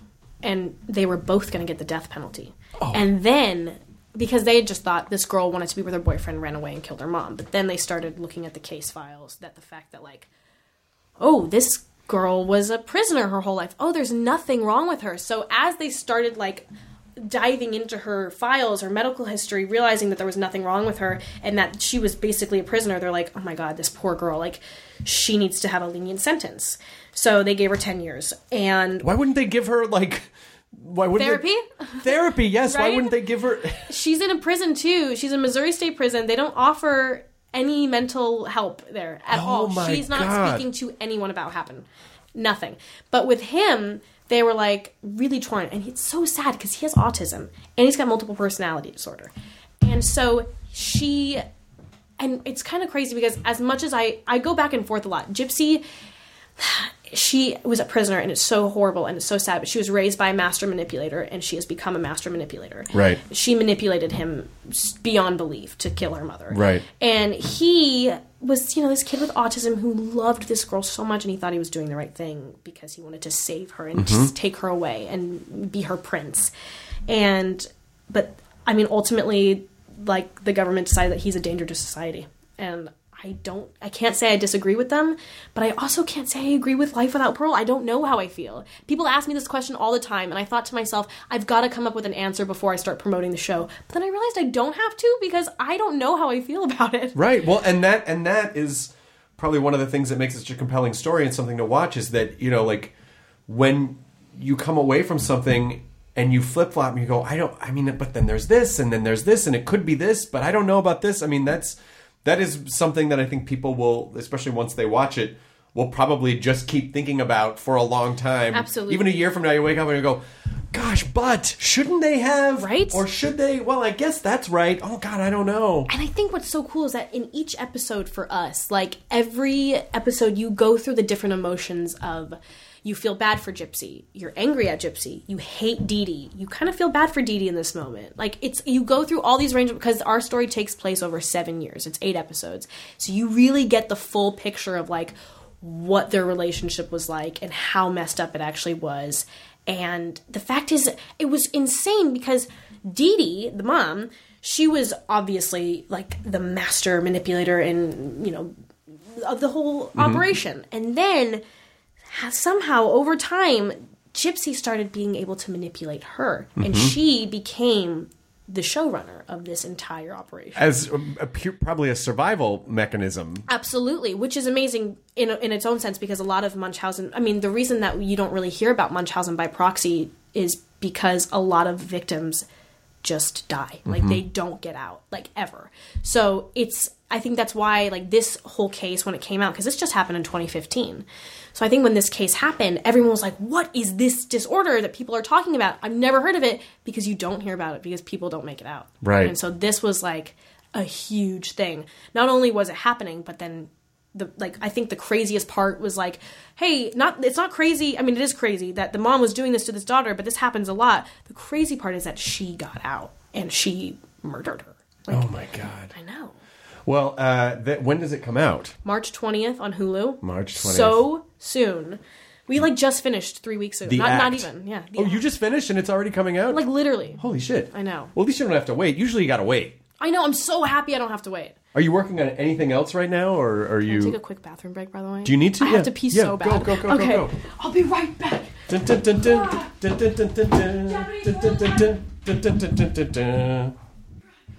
Japanese toilet. Japanese toilet.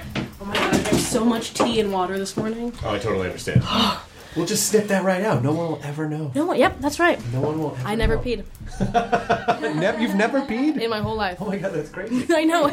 Are you okay? I don't think I'm real. I'm, As you just I'm start to- DDL. Yeah. Yeah, as soon as you realize that you're DDL, yeah, you're exactly like I'm DDL. Daniel Day. Oh my god, that's incredible! Are you excited to have me on your podcast?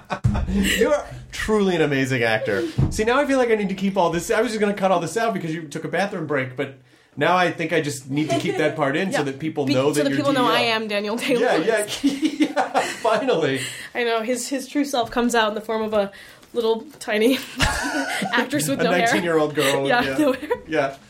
Everything's all made up. Yep. Yeah, there is no fire hydrant Farrar. There Nope. is no. like- None of this is real. Yeah. I'm the, just the best liar in the world. That would be. inc- I mean, I couldn't even be mad about that because those would be really spectacular Right? made up stories. I mean, that is like some real sociopathic shit. Like you just, I just sat in a corner of a room eating saltines for however old Daniel Day Lewis is, forty-five years, whatever. Yeah. Thinking of things to say, uh, as if I was nineteen.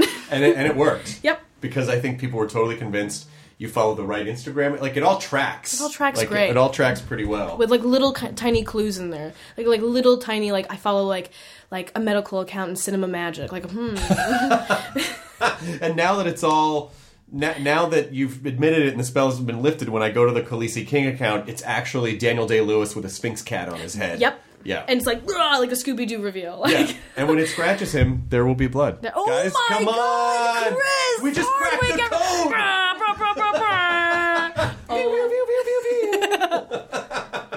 Oh my god! Is there anything else you want to promote? Is there anything that I could talk about say? myself all day long. That's I'm fine. This is your time. This is your therapy session. This Oh, is your yeah, I needed it. You feel, you feel better now? I've earned it.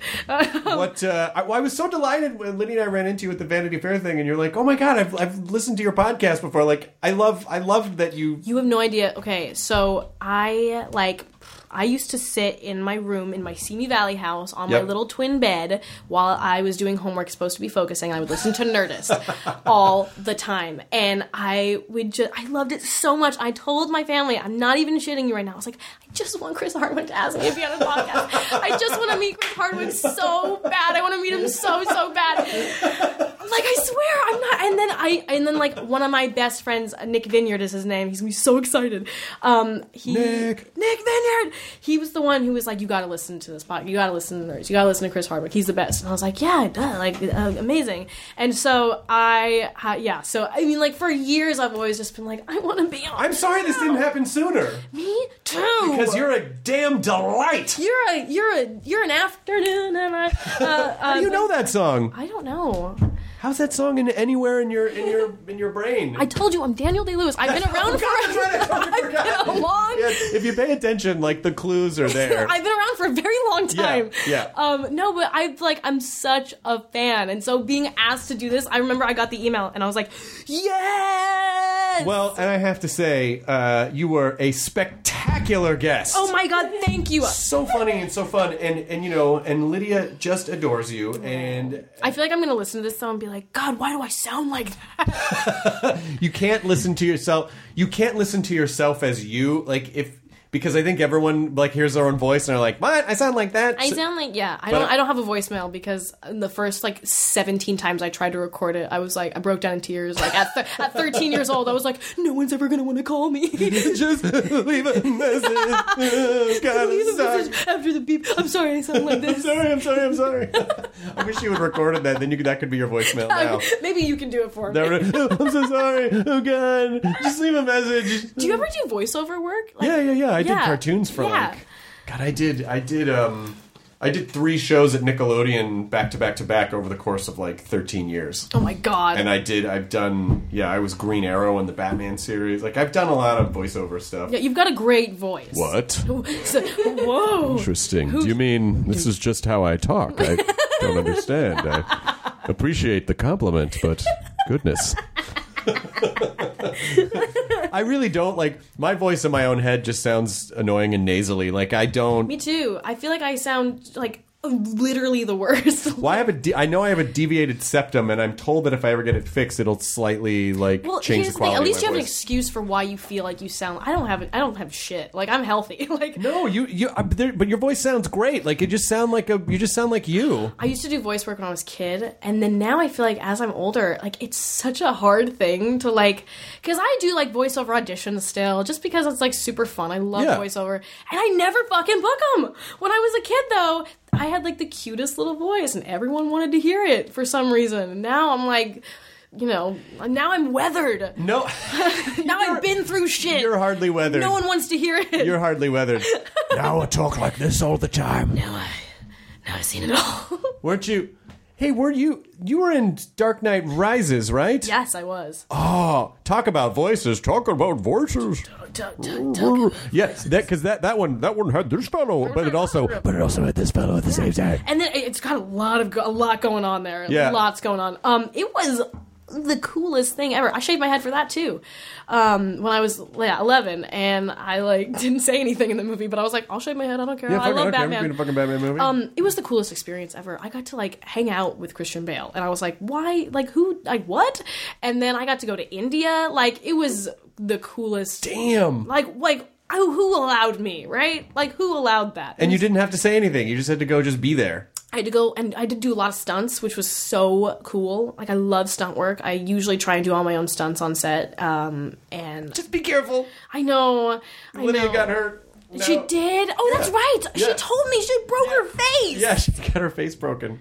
She's okay now. I mean, she it's all looks fixed. amazing now. She looks she she's all fixed, you know, but but part of her nose is still numb. Like she doesn't have feeling back in her nose yet because they had to fix it. There was like three months where it healed before they could then go in and fix it, and then they had to fix it, and then that had to heal. That's like my biggest fear. And the thing is with me though, whenever I go on set and I have like a stunt scene, even if it's like very mild one, like not like a super crazy one, Yeah. and they bring in like a stunt double, and I always get like frustrated. I'm like, I'm like I know that these per- this person's here to do this work, and I really appreciate that, and they're really like experienced professional, good at their job, but like something about it i'm like but it's not gonna look like me doing it. And i just want it to look like me doing it. And i also want to like do it. You know what i mean? Yeah. and so there was this scene in the act where patricia and i like had like this crazy crazy fight scene. And like they brought in these two like women who were like amazing so lovely. And they, they, they demonstrated this beautiful choreography. They're like so we're gonna have you do it after a couple takes of them doing it. And patricia and i were like we, we could just do it.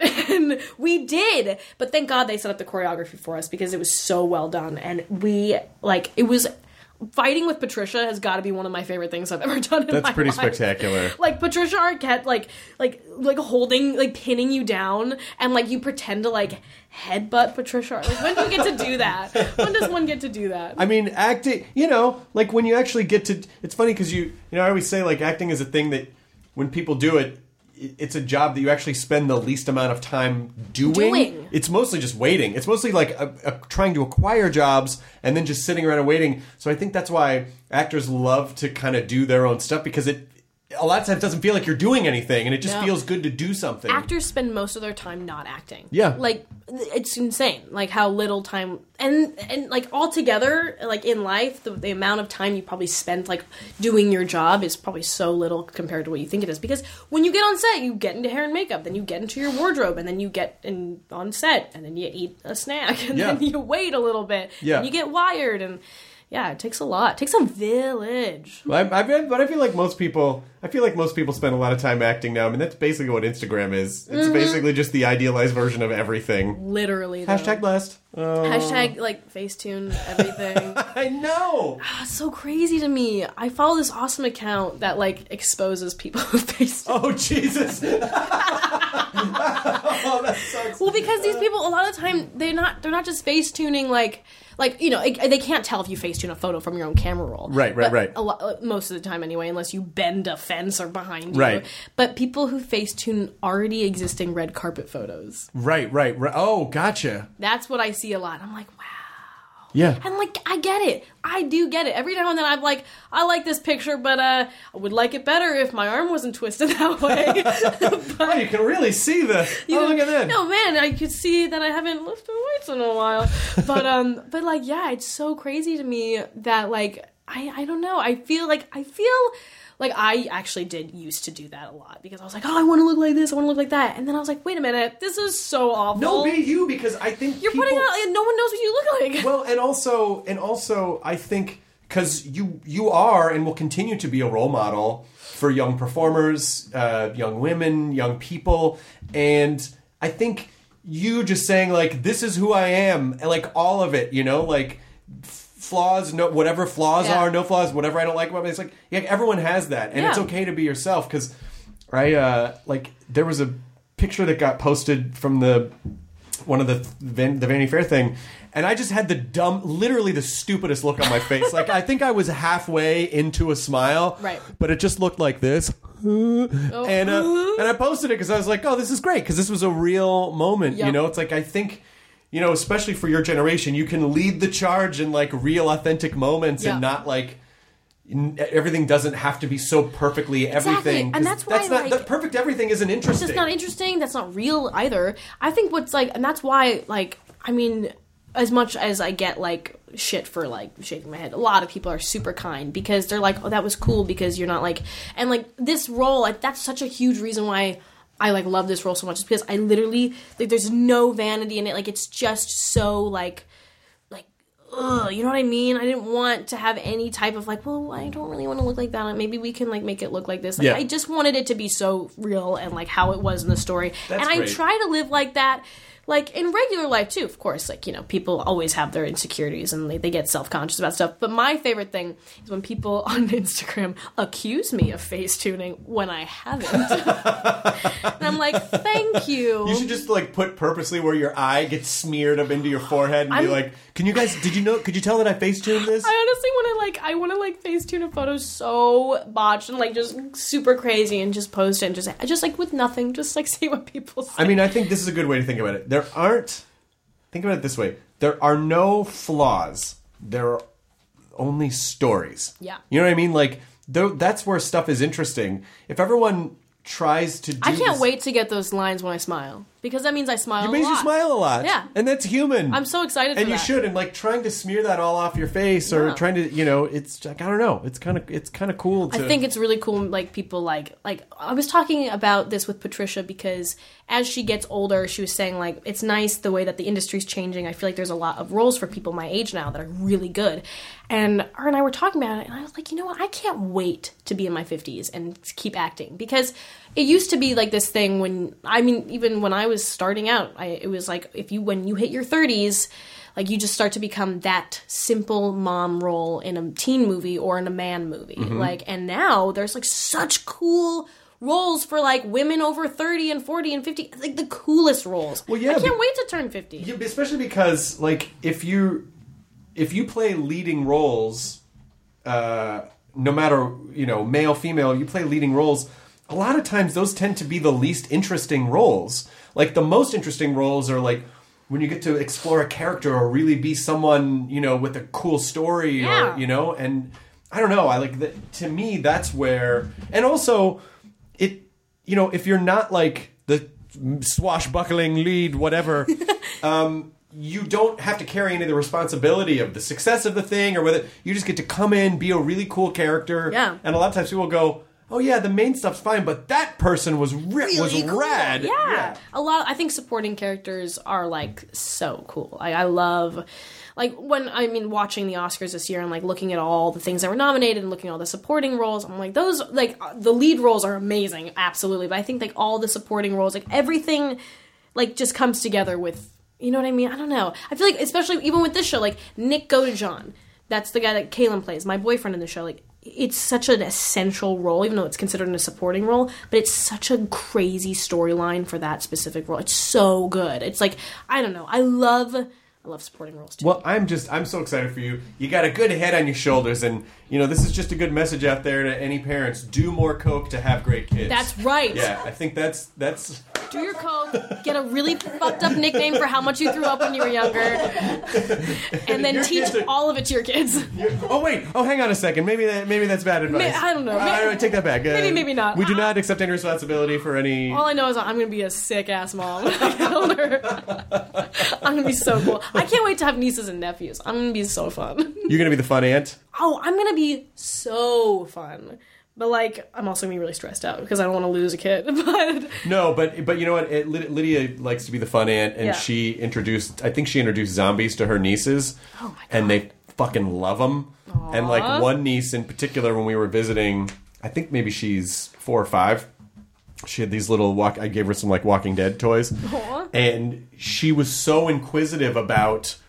Well, how did they die? And then who's this guy? And what's this? Like, rather than just a toy, like she wanted the full story, and so we are like, I, I guess he fell in front of a train. Like, we didn't. We were just making up all these stories About but how she these was- zombies died. But she was so like, just her thought process was so fascinating. what's that movie? She should watch that movie. I mean, she's too young right now. But the, what was that Nicholas Hoult movie about the zombies? You remember what I'm talking oh, about?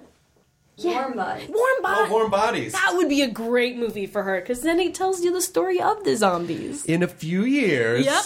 we'll do that. I want to be there. I In a few watch years, Warm Bodies we'll do with it. your But niece. before that happens, you'll come over and we'll play Rick and Morty Monopoly. Monopoly, yeah. And Liz is going to be way into that. I think we might actually already own it. I think we have a Mario, Super Mario Monopoly, but I think That is uh, so. My goal.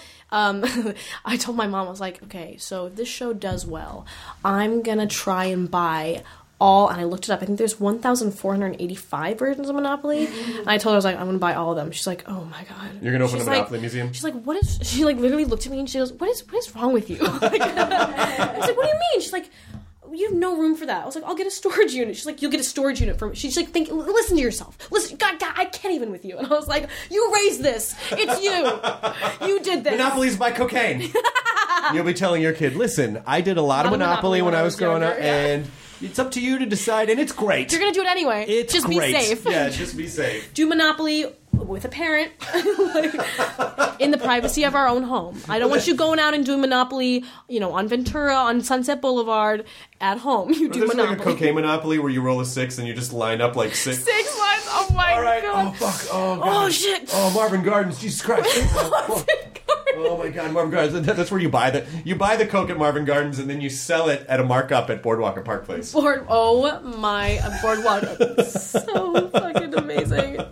And then free parking is where you go and deal it. That's where you go deal. yeah, that's where the money comes from. yeah, duh. Oh yeah, I got paid. I got paid from it. Oh, that's so funny. Take a chance. You know the chance card is you, don't know what's you cut what? into this coke. There's customizable Monopoly. We can make this actually literally happen. and the co- and the community chest is just full of coke. yeah. Oh my god, I can't wait for my kissing from. booth fans to listen to this, This one. is a It's great. I'm so sorry. What have we done? I'm sorry, guys. I love Uh, you. We take it all back. Yeah, we take it all back. I'm so sorry. I, I don't. I think that's the best place to end. Do you feel comfortable with that? I feel very comfortable with that. Thank you so much for Thank being you here, for Joey having King. me. It was it was a long time coming, but you finally did it, and I would call it a triumph. I can't wait to, to play Monopoly. And you'll come back soon. Yay! All right, the end. Angie has made it easier than ever to connect with skilled professionals to get all your home projects done well. Just bring them your project online or with the Angie app and answer a few questions. With Angie, you can book instantly at an upfront price or request and compare quotes from multiple pros so you can find the best price for your project. So the next time you have a home project, just Angie that and start getting the most out of your home. Download the free Angie mobile app today or visit Angie.com. That's A N G I.com. That was the ID10T podcast number 991 with Joey King. It is now time for some ending word salad. You know, in uh, we talked a lot about Monopoly, which of course is both a great and frustrating game. The last third of the game, I said, gets really confusing and frustrating. But it brought up, uh, for me, just kind of an interesting point, which is just about um, and I'll I'll connect this all together, but it's just about how we personalize things that maybe aren't personal. Um, so you know, you're playing Monopoly with someone, and you get a bad roll, and you land on a house like their hotel, and then you got to pay them, or you know something happens in the game, and you go like, oh man, and you kind of personalize a little bit. Like I you know, like I don't get in arguments with people over games, but I've seen people, I've seen board games and heard of board games causing some pretty substantial family rifts. And so, uh, and I think things like that happen because we personalize stuff, right? When, when things happen in the world, we go, fuck, why did this happen to me? Or why did that person do this to me? And the, the truth of the matter is, is that most of the time, uh, people aren't really doing stuff to you. They might be doing things for them. Um, but the, in general, in a broader scope, the universe isn't out to get you. And I know it feels like that sometimes. It does feel like there's either a conspiracy. I mean, you know, the conspiracy theories we get in our head just sort of make sense of the world, but they're usually not things that are reality. It's just a perception that we have. So I, I'm imparting this to you because think about how much uh, upset you could spare yourself if you were able to take a step back and go, okay, this thing happened in the world, this thing happened at work. You know, someone cut in line in front of me at the gas station or whatever. It wasn't. It wasn't personal. Like it wasn't. It's so easy to take things, especially in our, you know, in our social media rich culture where social media kind of conditions us to think that everything is about us and algorithmically it makes us think that everything's about us but really not everything is about us and i'm not saying that to bum you out that doesn't mean that you're not an important special individual but um, I think there's something really comforting to know that the universe just kind of doesn't operate in a way where it would really particularly give a shit about one person and their lives over another person. And I find that to be very freeing um, in the sense that you don't have to take on responsibility for everything. And, you know, when shit happens in the world that, that, that pisses you off or bums you out or whatever, um, even just being able to say like okay well this wasn't personal this was just a thing that happened i think can take some of the emotion out of it allow you to separate from it and and have a little bit more of a stoic approach which is how do i now you know react to this thing that happened at work or whatever at the gas station or whatever it was so that you're not tied up in a thought loop of like oh why me me why this person do this to me most of the things in the world are not directed at you. Uh, and obviously, there are exceptions to that, and there are things that are, and there will be, you know, situations and and people who might be. But for the most part, that's not the case. And I hope that gives you a little bit of peace, gives you a little bit of space, gives you a little bit of freedom um, from those endless thought loops that you might have where you might be, you know, beating yourself up or going, why me, why me, why me? Because remember, your brain really is kind of a supercomputer. So if you get to a point where you start saying, why me, your brain will give you an answer, even if it's not a real answer. Isn't that fucking weird that your brain really can trick you into thinking that because it gives you information that that information must be true. I don't think that's the case most of the time. Your brain's just trying to sort through information and create neural pathways and storylines that allow you to make sense of the world. But a lot of times those don't necessarily have to be true. Just because your brain tells you something doesn't necessarily mean it has to be true, which is very helpful with with if you're struggling with anxiety and depression or things that you're focusing on or things that you're obsessing over. It can be helpful to know like, oh, is that is this a real thing that's going on in the world or is this just a narrative that my brain is telling me to kind of make sense of the world? I find that to be um, very liberating. And so uh, I hope it is for you. Obviously, not trying to trivialize any um, kinds of anxiety or depression that you might be going through, but at least just offering you an alternative um, perspective on what those could be. Because I remember the first time you know, a therapist told me, hey, you don't have to believe everything you think. I was like, what the fuck? That's great. Like, it just opened up. I just felt like fireworks in my brain and a whole, you know, world to open up. Uh, and it just sort of prevents you from being led around by your thoughts and allowing you to take a little bit more of a third party perspective and go, okay, I see kind of what my brain is trying to do, but maybe this isn't, maybe it's, is it possible that this narrative that my brain created is kind of based on my own baggage, my own history, my own, you know, however I per- perceive the world. It doesn't necessarily mean it is exactly what's going on. So again, um, try not to personalize everything. Most things are not directly against you. Uh, and are not attacking you, or not out to get you, or not after you. And uh, most, you know, like when things happen, they just are. Uh, and it's up to you to decide you know what you're going to personalize how you're going to view it how you're going to take it how you're going to proceed from there and then the choices that will allow you to grow and evolve and learn from those obstacles um, uh, moving forward. So there you go. Um, thanks for thanks for listening. Thanks for cramming uh, word salad rap into your ears at the end of this podcast, which again was so much fun. Joey King is just phenomenal, and uh, and I hope to have her back on soon. And I appreciate you, uh, and I appreciate you for for listening. Thank you so much, and have a wonderful week. Take care. ID10T scanning complete. Enjoy your burrito. Look around. You can find cars like these on AutoTrader. New cars, used cars, electric cars, maybe even flying cars. Okay, no flying cars, but as soon as they get invented, they'll be on AutoTrader. Just you wait. AutoTrader.